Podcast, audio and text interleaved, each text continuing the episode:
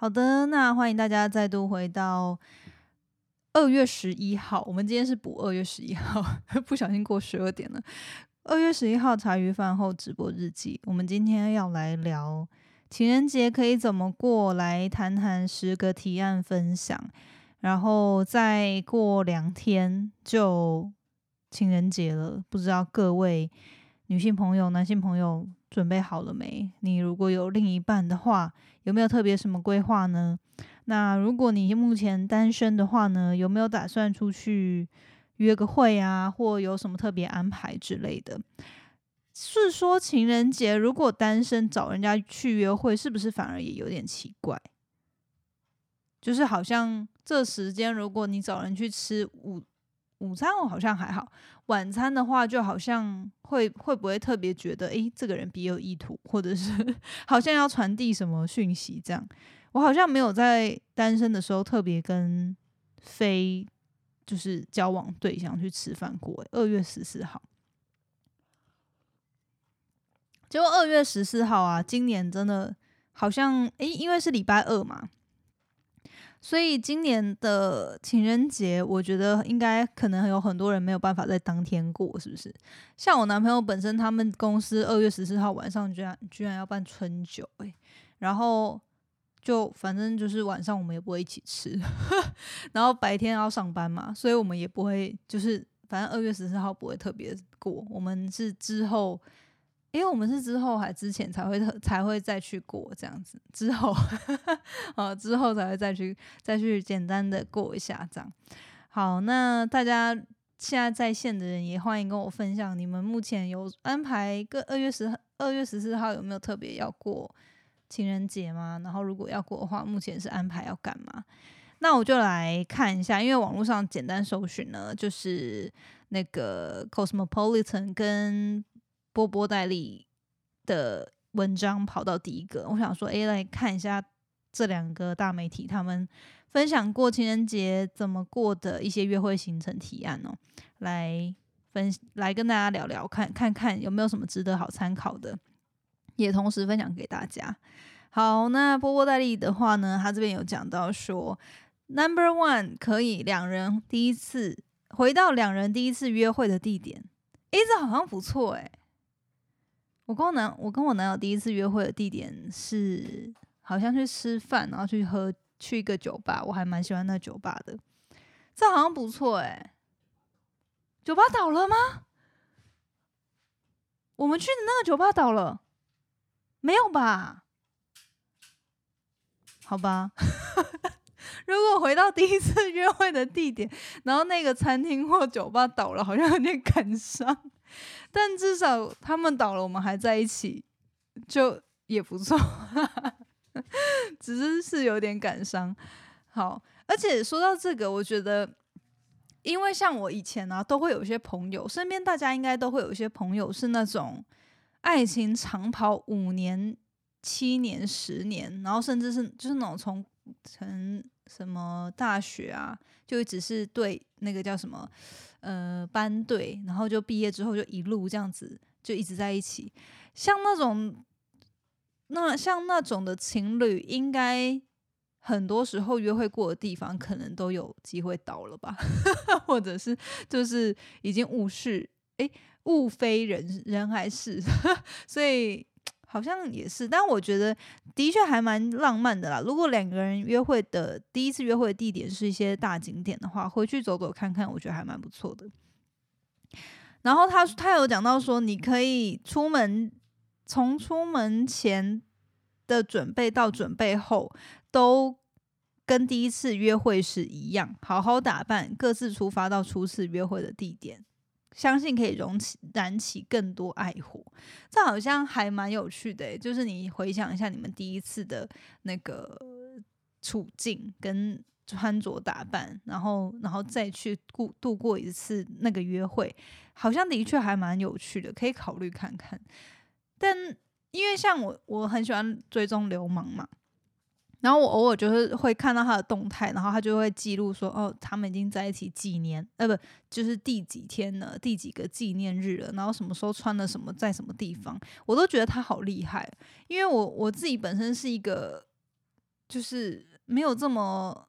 没有这么细节在记录这些东西的人，就是只有一些大事件会记记有记忆，然后最好是要有照片啊，有什么的，不然的话就就好像。不会记到这么深，但我觉得这好像是不知道是跟星座还是跟个性有关。就像有些我也曾经有交往过一些对象，他们是会记忆的很细节的人，但我觉得我跟我男友好像都是比较随意一点，就是就是不会特别去记说哦，你那一天我们第一次约会你穿了什么，然后怎样怎样怎样。就虽然说我觉得记得住是不错，但是。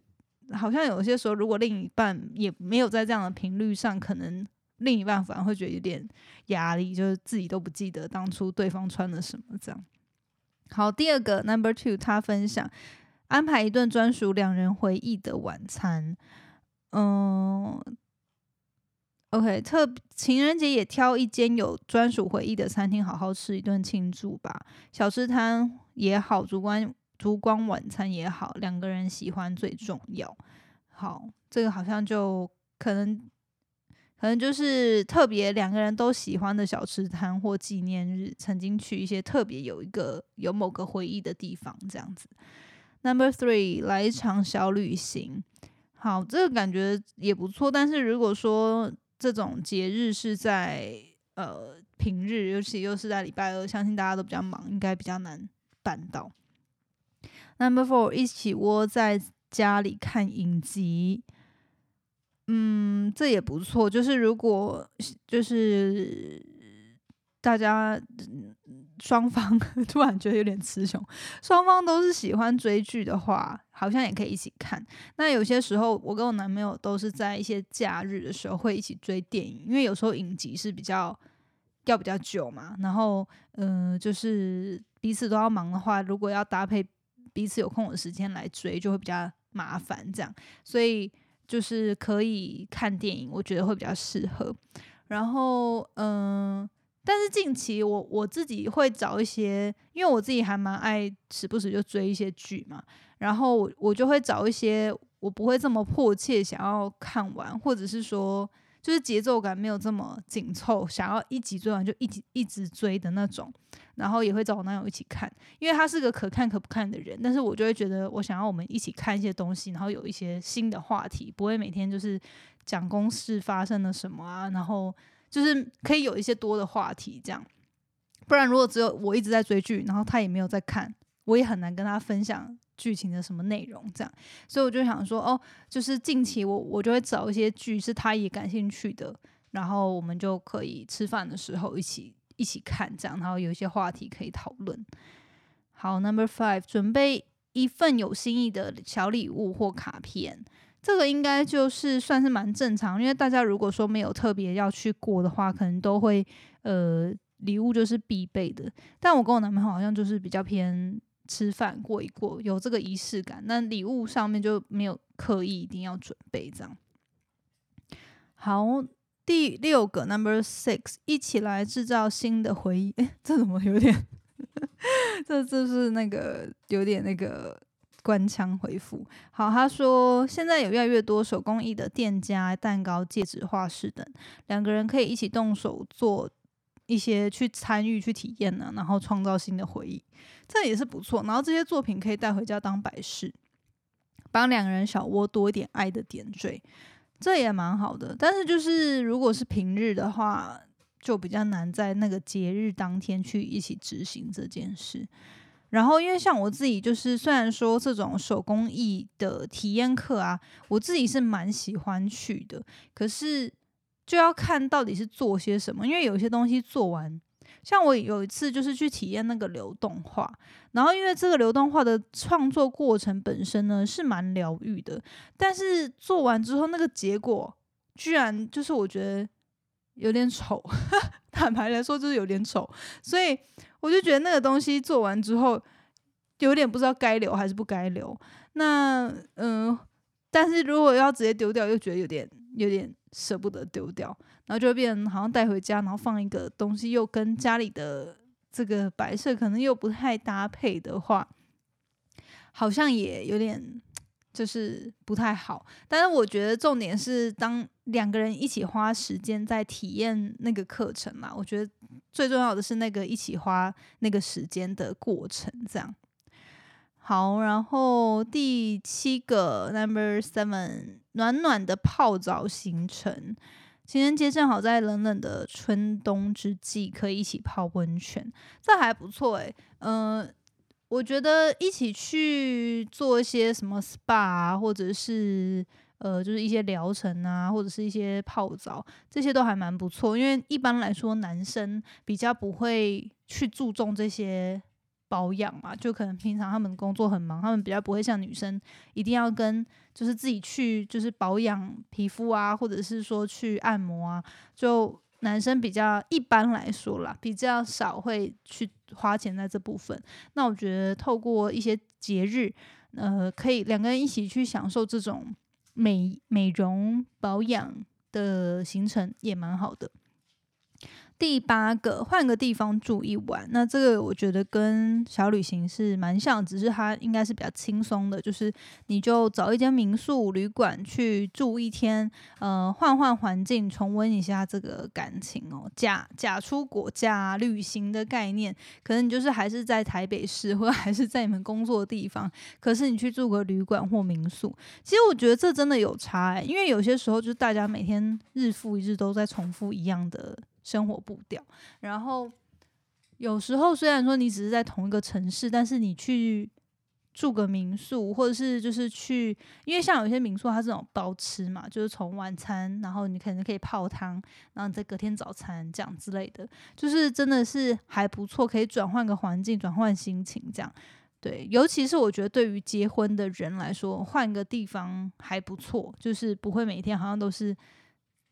就是茶那个什么茶余哎，茶余饭后 不是茶余饭后，是那个柴米油盐酱醋茶，对，就是这种好像很重复的东西。有时候就是简单诶，去住个旅馆也不错，我觉得这还蛮好的。然后第九个，一起小酌微醺一下。嗯，他说。每个人多少都会有一些小缺点，平常相处可能让一下就过去了，但有时候感情裂痕就是从小小地方开始的。可以透过情人节小酌一番，说说彼此的心里话，让你们更加了解彼此之外，呃，喝完酒之后的微醺气氛正好适合火热的夜晚。好哦，这也不错，就是小酌微醺，我觉得。是还蛮必须的吧？如果有出去吃饭什么的，一般来说我们过节的话，我跟我男朋友都是尽量就是不要自己骑车，然后就是呃可以可以双方都要都可以喝一点，因为不然如果平常他骑车的话，就变成我可以喝，但他不能喝。可是他不能喝的状况下，我也没办法自在喝，所以我就觉得像这种时刻，女生也可以更贴心男生一点，就是彼此都找一些方式是双方可以。放松享受的，然后可以喝喝酒啊，可以就是对，可以比较放松的状态下这样，然后可以聊聊心里话，这我觉得也蛮不错的。可是这个如果在平常家里，就是只是在家里，我觉得好像比较难，因为平常就是在家里，你可能就哦吃完饭喝完酒，就你还要想说哦要收拾啊，然后明天又要上班又要干嘛之类的，这可能我觉得呃。就会比较难，就觉得啊，好像还要特别讲什么心理的东西，好像有点尴尬。但如果说我觉得是你们有一起出去外宿，或者有去旅行，然后我觉得彼此都在那个当下的时候，可以真的去聊聊比较多心事，就是可能最近内心的感受啊，相处上有没有什么觉得。彼此很棒的地方，然后可以表达一下对彼此的感谢啊之类的，我觉得还蛮适合，就是讲一些平常会讲的比较害羞、比较奶油的话，这样。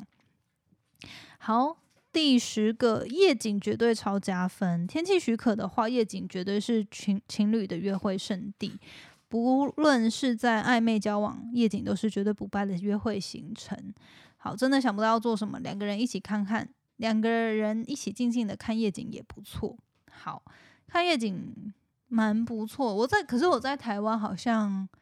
没有，因为我就是成年后就就在美国嘛，所以其实我在台湾真正有去看夜景的蛮少的，好像只有有去过阳明山，好像就这样。哎，好像呃，台中好像也有去去过，但是就是真的是那种大学的夜景约会圣地那种，我几乎是没什么去过。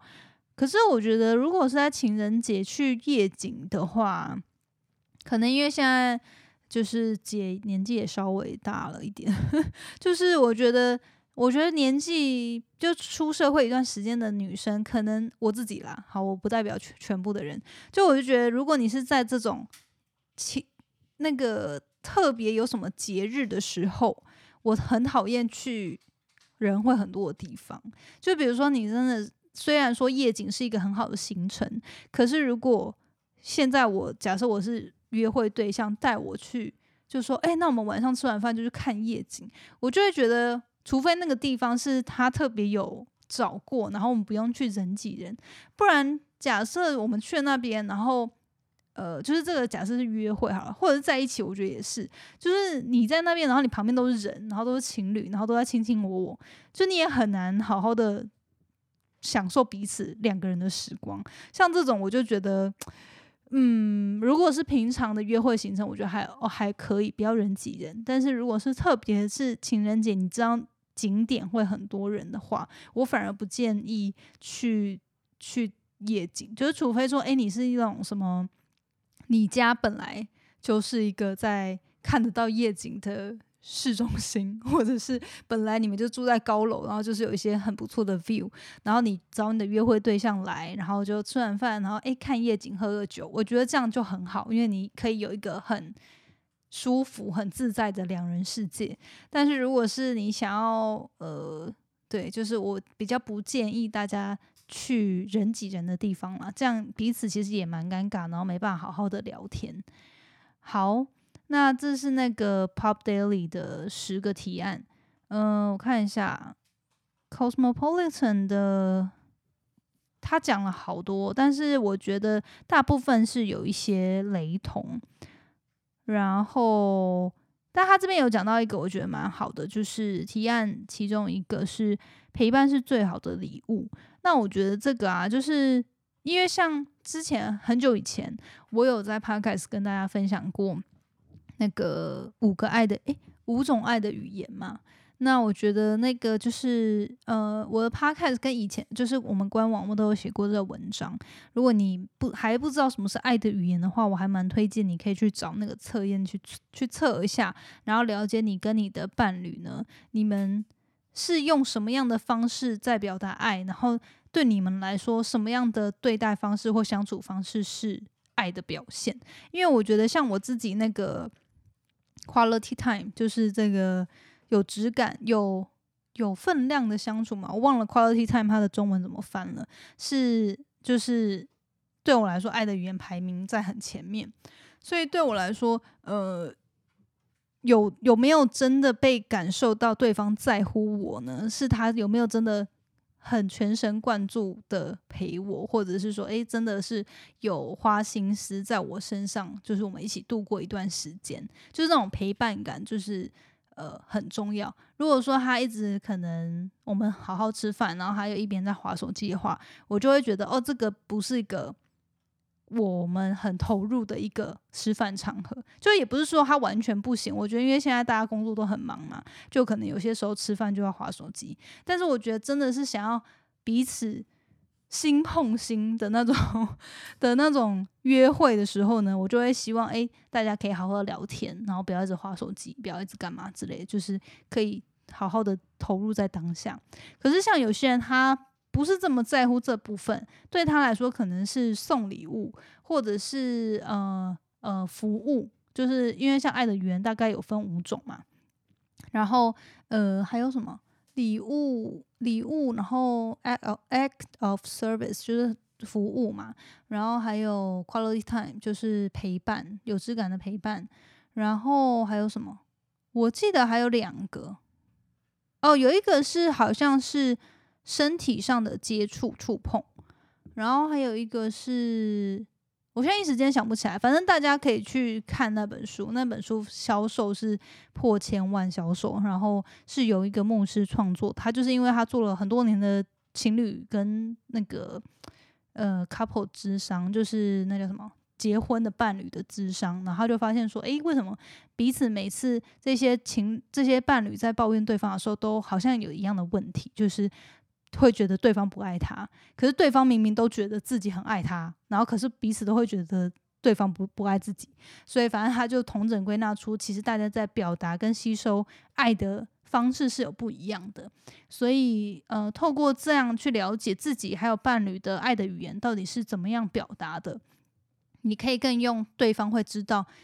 他就是你这么做真的是爱他的这些方式去沟通，那呃也会让彼此更加的感受到你。的用心，还有你对他的在乎，这样，所以这个我觉得是蛮好的，所以大家可以去了解一下。如果你真的你没有从来没有听过爱的语言，或者是你从来没做过那个测验，我还蛮推荐你去做这个测验的。好，那我们今天呢就分享到这边。如果就是对啊，剩下两天嘛，如果。嗯哦，肯定的言辞，对爱的语言，还有刚刚讲的最后一个是肯定的言辞。那他那个是，就是有些人他很需要你言语上面的 confirm，就很言语上面的去赞美他，或者是去跟他讲说，哦，他做的很棒之类。就是言语上面你要很清楚的跟他讲，然后去讲说，哦，我有你有看见他做了什么什么事情，用言语上面的表达这样称赞他。对，所以五个应该就是送礼。有些人就是很需要实质的礼物，那礼物对我来说就是比较不是那么低。反正每个人那个五个语言，它有个排序，不是说他这个语言不是在第一名，就你送他礼物，他就感不是感受不到你的爱。只是说，如果假设比如说我的语言，我第一个是陪伴，可是你每次都用送礼打发我的话，那我就会觉得你不爱我。虽然说。可能这些礼物不是说没有价值，或者是说我不我还是知道你在乎我，但是它就不是我认为你有爱我的表现。所以我觉得这个这个东西，其实我当初知道的时候，我就觉得哎，真的很准。因为呃，大家身边中应该也会有一些状况，就是其实你是希望这个人陪伴他，可是这个人他可能就是常常可能给你钱，或者是给你一些礼物，然后虽然说他也是很在乎你，但是你就会觉得。你没有真的感受到爱，没有真的被，就是这个关系好像不是你要的那样，这样，所以这还蛮不错，大家可以去呃做看看那个测验，知道自己到底什么是什么什么语言。然后他的那个书也会更细节去讲每个语言可以怎么样，就是代表了什么，然后你可以做些什么去。假设你的另一半说的爱的语言跟你不同，你可以怎么样去展现？好，所以第一个就是那个 quality time 嘛，就是有质感有。有有真心真诚的陪伴，然后呃送礼，然后还有 act act of service，就是说你可以为对方服务。像这个也是，我记得我的 top two 好像就是呃 quality time 跟 act of service，就是对方帮你服务，就比如说对方帮你做一些。家事，或是帮你做一些什么东西，我就会觉得哦，就是好被爱，就是这个真的很准。因为每次我男朋友都会帮我做很多事情，我就觉得天呐，他真的对我很好。对，所以这个就是有，但是有些人他可能就觉得不怎么样，有些人就会觉得说哦。他只是常常帮我做些什么，不代表可是没有送我礼物，这样他也不是很爱我之类的。所以这个就是大家可以去观察啦。好，然后还有就是那个肯定的言辞嘛，然后最后就是那个身体的接触，这样就是身体的接触不是只是单纯什么性关系哦，他身身体的接触也有讲到说，呃，就是有些人他是喜欢拥抱。或者是哎，你摸摸他的头，或者是就是反正就是身体的一些触碰这样。那呃，或者是这种 high five 这些其实都算，不是只是单纯的性关系。那呃，像应该大家应该有关感觉，就是身边也会有些人，他们就是很喜欢呃，可能跟你搂搂抱抱。对，那像这样子人，他有可能就是他的爱的语言，这个身体的触碰就是还蛮前面的这样。好，所以这个我觉得还蛮蛮有趣的，然后可以大家可以去理了解一下。对，这个这个主题很久没讲了，这个在因为这个书其实我很多年前就看过了，然后我也在 Podcast 很前面几集就分享过，所以大家也可以回去收听，或者是你就上网查一下，然后去做个测验，它都有免费的测验，知道一下自己爱的语言是什么。然后我觉得这个在。呃，伴侣伴侣相处上面其实会蛮加分的，因为你可以彼此知道说，呃，对方到底喜欢什么样的方式去被对待，然后会让他感觉到你满满的爱。这样，好，那今天就分享到这边吧，大家早点休息，我们明天见喽，大家晚安，拜。谢谢你今天的收听。如果喜欢今天的节目，欢迎你到 Apple Podcast 帮我打五颗星给予鼓励。希望收到我更多的分享，你可以在 IG 上搜寻 Janet Lin，我的账号是底线 J A N E T 点 L I N 底线。想要消除 Monday Blue，也欢迎你订阅我每周一都会发送的 Power Mail 电子报。二零二一年，Jenna 也将在每个季度举办听众专属线下聚会，促进大家可以交流成长。有兴趣参加的话，也欢迎报名关注哦。所有的详情都可以在资讯栏中找到哦。那我们下次见喽，拜拜。